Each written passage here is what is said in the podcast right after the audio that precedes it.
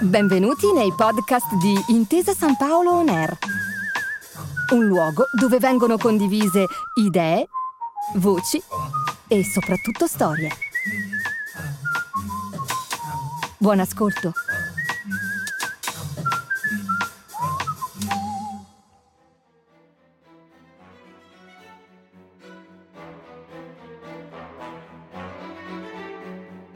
La storia che vi proponiamo oggi contiene una rapina violenta e inaspettata.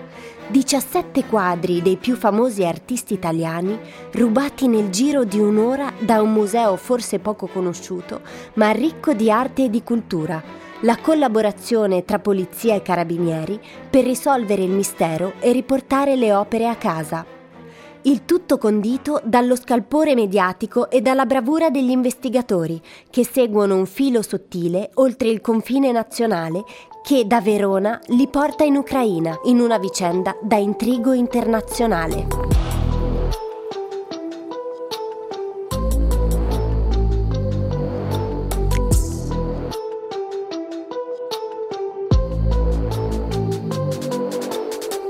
Benvenuti ad Assassini dell'Arte, il podcast che racconta le storie dei crimini contro il patrimonio culturale italiano, scritte da professionisti del mondo della cultura.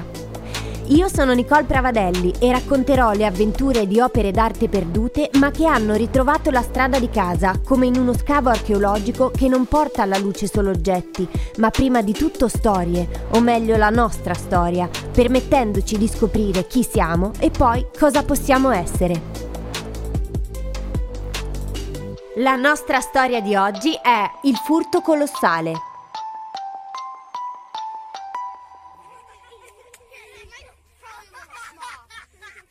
Non c'è niente di meglio che sentire i bambini che ridono. È il rumore delle ali degli angeli, secondo alcuni. Lo è anche per Giovan Francesco Caroto, che guarda suo figlio che gli mostra un disegno che ha fatto su un foglio rubato dallo studio e ride. Vuole fare il pittore, come lui, e gli fa vedere che lo sa già fare. I padri sono tutti uguali, anche nel 1523. Sono orgogliosi e nello stesso tempo hanno un po' paura dei figli, di quanto dipendano da loro e di quello che potranno diventare da grandi. E questo bambino che lo guarda senza paura, con gli occhi enormi e i capelli lunghi e rossi, vuole diventare come lui ma del resto, che cos'è un pittore se non un ingenuo come un fanciullo che fa la sua arte e la mostra con orgoglio agli altri? Ecco l'idea di un quadro che nessuno ha mai visto e che lui ha deciso di realizzare. Il vero ritratto dell'artista che quelli dopo di lui, in un futuro neanche troppo lontano, chiameranno ritratto di giovane con disegno infantile.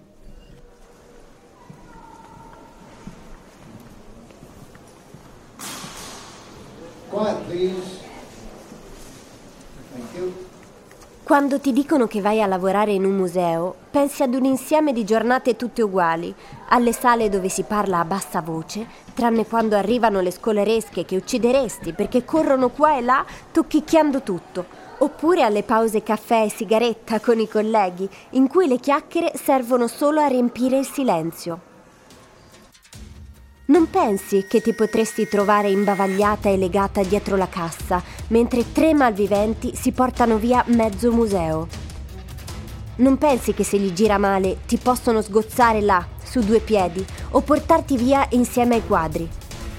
Per questo la sensazione che hai, mentre ti sta succedendo tutto questo, è di assoluta irrealtà Quell'ora che passi seduta per terra cercando di farti piccola piccola e scomparire si altera come nei sogni, fino a sembrare pochi minuti. E come nei sogni racconti questa storia alla polizia, che adesso ti sta interrogando. Ma facciamo un passo indietro di qualche ora. È il 19 novembre del 2015. Siamo al Museo Civico di Verona, conosciuto come Castelvecchio questa città, tra Venezia e Milano, nata in un'ansa del fiume Adige, ospita tra le tante bellezze un castello della metà del Trecento che dal 1923 diventa un museo per le civiche collezioni d'arte antica e moderna della città. Da allora questo spazio nel cuore di Verona ha subito i bombardamenti della Seconda Guerra Mondiale e negli anni 50 il restauro del grande architetto Carlo Scarpa. Questi lascia un'impronta indelebile nell'architettura, sia compiendo un restauro filologico degli spazi che determinando la scelta e la collocazione delle opere, funzionalmente ed emotivamente più vicine all'idea di un museo come opera d'arte totale. Oggi questo museo comprende 29 sale in cui sono esposti dipinti, sculture, reperti archeologici e armi. Qui il visitatore può ammirare pregevoli esempi di arte medievale, rinascimentale e moderna fino al XVIII secolo, per un totale di 622 opere esposte, mentre sono migliaia gli oggetti conservati nei depositi e nei gabinetti specializzati in numismatica, disegni, stampe e fotografie. Manca poco alla chiusura prevista alle 20. Siamo in inverno e fuori è già notte da un pezzo. Non ci sono più visitatori e i dipendenti che fanno le ultime cose prima di andare a casa, in quel momento crepuscolare, sono due, la guardia giurata e una custode. Per il resto il museo è vuoto, è quel tempo di interregno tra l'apertura e la chiusura, in cui le procedure di sicurezza ancora non sono state attivate, ma le condizioni perché siano necessarie ci sono. L'allarme, infatti, non è stato ancora inserito, ma le telecamere sono accese e registrano come da una porta laterale, priva di allarme, entrino tre uomini vestiti di scuro, con il volto coperto.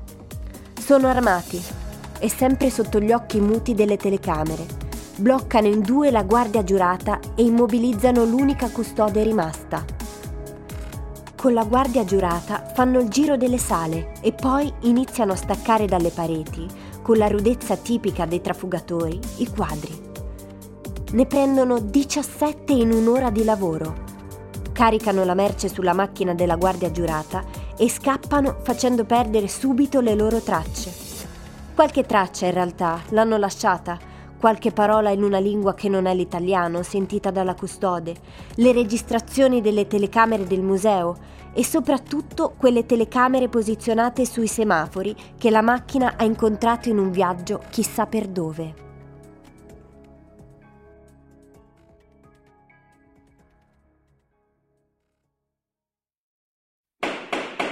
Madonna della quaglia del Pisanello, San Girolamo penitente di Jacopo Bellini, Sacra Famiglia con una santa di Andrea Mantegna, ritratto di giovane con disegno infantile di Caroto, Madonna allattante di Jacopo Tintoretto, trasporto dell'Arca dell'Alleanza di Jacopo Tintoretto, banchetto di Baltassar di Jacopo Tintoretto, delle Licnidi di Peter Paul Rubens, il deputato Mattia Fantina recita come una novena tutto l'elenco dei 17 quadri sottratti con una rapina in piena regola, sei giorni prima al Museo Civico di Verona, situato nel centro storico della città. Questo elenco fa parte dell'interrogazione con la quale informa la Camera dei Deputati di quello che rischia di passare alla storia come il più clamoroso furto di opere d'arte degli ultimi cento anni. Un furto talmente importante da smuovere il Parlamento e il cui valore complessivo viene stimato tra i 15 e i 20 milioni di euro, il bottino più alto mai realizzato in un singolo attacco al patrimonio artistico in Italia.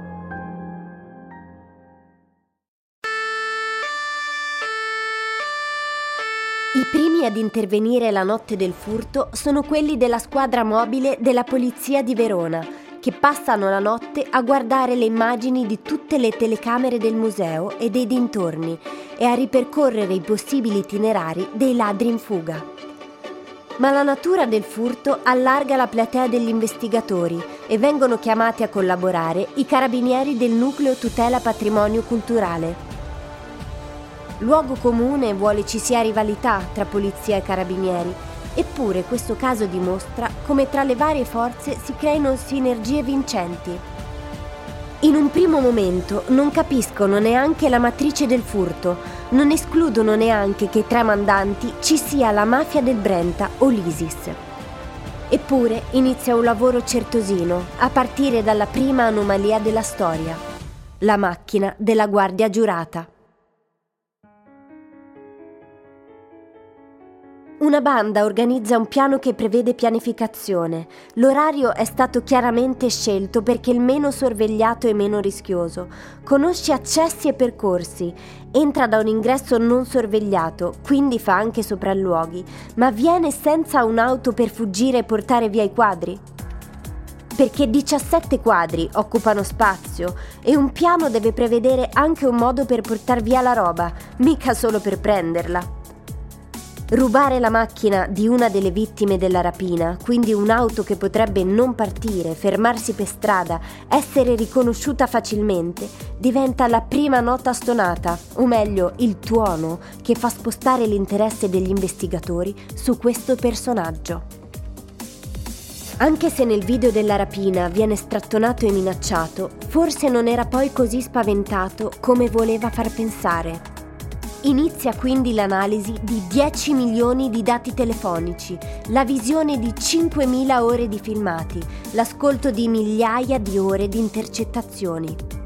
Un lavoro certosino che permette di rintracciare il percorso della fuga grazie alle telecamere dei semafori e trovare la macchina a Brescia.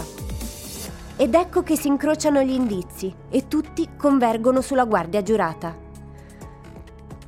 Da questa si ricostituisce una fitta rete di relazioni che comprende il fratello gemello della guardia giurata, la sua compagna moldava, un personaggio di Brescia ed una banda di professionisti del crimine moldavo.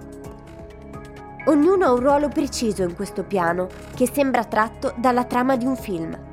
La guardia giurata è il basista, il fratello organizza, la compagna fa da tramite e magari qualche volta da traduttore tra italiani e moldavi, che compiono materialmente la rapina e poi hanno un ruolo determinante nello spostamento all'estero delle opere, mentre a Brescia un altro componente italiano nasconde i quadri subito dopo la rapina.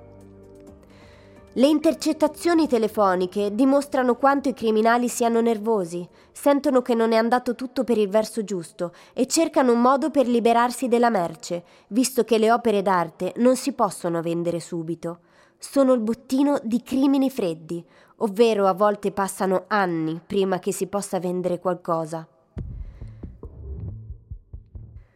Ma le teste in questo affare sono tante e il motto pochi maledetti e subito è una filosofia di vita molto diffusa tra chi fa questo mestiere e usa una pistola per raggiungere i propri scopi.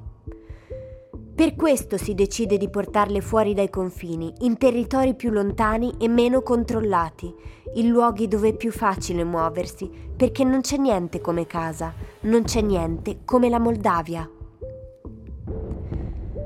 Ma la Moldavia non è poi così sicura come sembra. La polizia si dimostra molto collaborativa con le forze dell'ordine italiane, quindi la Russia sembra il posto più ospitale per portare a chiusura questo affare che si è complicato. Ma per arrivare in quella nazione piena di opportunità è necessario fermarsi al suo confine per organizzarsi meglio. Quindi i quadri fanno un'altra tappa e si fermano in Ucraina. Al confine con la Russia il loro viaggio si interrompe il 15 marzo 2016, circa quattro mesi dopo la rapina.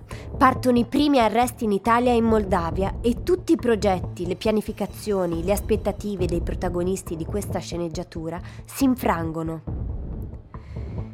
In quel 15 marzo, infatti, finiscono in manette 12 persone in un'operazione congiunta della squadra mobile di Verona e del nucleo carabinieri per la tutela del patrimonio culturale. Tre a Verona, accusate di essere i basisti, e nove in Moldavia, ritenuti gli esecutori materiali della rapina e complici nelle fasi successive. Ma dei quadri ancora non c'è traccia. È il 6 maggio 2016, sono passati tre mesi dagli arresti e finalmente si individua dove sono stati nascosti, o meglio abbandonati, i quadri. Infilati in buste di plastica come fossero stati rifiuti scaricati tra i cespugli in un posto isolato, vengono rinvenuti in un bosco della zona di Odessa, precisamente sull'isola di Turunchuk. Sembrerebbe il lieto fine del nostro film, ma la nostra storia ancora non si può chiudere. Il fatto che i quadri siano stati ritrovati non porta al loro rientro automatico in Italia. La strada non è mai semplice quando gli oggetti lasciano il nostro territorio e la politica prende il sopravvento. I quadri, infatti, si perdono in un buco nero tra i palazzi del potere ucraino. Ufficialmente ritrovati dalle forze speciali di polizia, vennero portati nella residenza del presidente Poroshenko, che pubblica un comunicato sul suo sito nel quale si dichiara felice per l'esito dell'operazione, ma non accenna minimamente a quando i quadri torneranno a casa. Da qui vengono spostati al Museo d'arte occidentale e orientale Bogdan Kamenko e le pratiche per la restituzione si bloccano. A questo punto inizia un'intricata vicenda giudiziaria che coinvolge le più alte cariche degli stati coinvolti e principalmente il presidente ucraino Poroshenko, che ad un anno dal furto viene denunciato da un avvocato italiano per appropriazione indebita e ricettazione. Mentre, sempre in Ucraina, viene arrestato uno dei componenti più importanti e anche lui, come i quadri, non tornerà facilmente in Italia per essere processato. La vicenda giudiziaria si aggroviglia ancora di più perché una parte dei processi avviene in Italia e una parte in Moldavia. Ma in Italia si svolge un processo a tempi record. Il 12 maggio 2016 il Tribunale di Verona ha inflitto a quattro degli imputati ritenuti colpevoli di rapino a mano armata in concorso e sequestro di persona un totale di oltre 30 anni di carcere. Dobbiamo infatti ricordare che quella sera la povera custode venne legata a mani e piedi e questo, per la legge italiana, è sequestro di persona, un'aggravante importante. A Verona in dicembre può fare veramente freddo, qualche volta anche nevicare, ma quel Natale sarà un po' più speciale degli altri, non per la neve, ma perché ritornano le opere rubate dopo poco più di un anno il 21 dicembre 2016 e tornano in grande stile, con un viaggio speciale composto da una delegazione italiana che partita in aereo da Kiev arriverà alle 17.30 a Verona, dove si terrà la cerimonia ufficiale della riconsegna. L'indagine è stata velocissima. In 400 giorni non solo si sono rintracciati tutti i colpevoli, si sono anche in parte condannati e le opere sono di nuovo tutte a casa. Il museo di Castelvecchio si è come risvegliato da un incubo e la città ha riscoperto uno spazio che stava dimenticando insieme ai tesori che conteneva. Questo furto con lieto fine non solo ha generato polemiche internazionali che hanno fatto molto scalpore, ma ha anche fatto rinascere l'attenzione del grande pubblico su quanto siano fragili le strutture che dovrebbero proteggere i nostri beni culturali e su come tutti dovremmo prendercene cura, non dando mai niente per scontato, soprattutto la bellezza che dobbiamo salvaguardare. Con queste storie vogliamo ricordarvi che un bene culturale è, come recita il codice dei beni culturali, ogni oggetto che rappresenta testimonianza avente valore di civiltà. E ogni volta che qualcuno lo vede solo come un oggetto da vendere, ogni volta che lo toglie dal suo contesto storico e ne cancella l'origine, cancella la sua eredità culturale, ovvero il suo vero valore e rende tutti noi un po' più poveri. Ma ci sono ancora uomini e donne che non si arrendono, che indagano, che studiano e che riportano a casa gli oggetti perduti. La nostra storia oggi finisce qui. I prossimi episodi di Assassini dell'Arte vi aspettano su Intesa San Paolo On Air. Assassini dell'Arte è un podcast prodotto da Intesa San Paolo in collaborazione con Niger Lapis, scritto da Giovanna Pimpinella, Manuela Ferrari, Giuseppe Condorelli, Arnaldo Matania e Beatrice Musto. Registrato e mixato da Daniele Simone in collaborazione con lo studio di registrazione e sala prove 1284. Grazie per aver ascoltato i podcast di Intesa San Paolo On Air. Al prossimo episodio.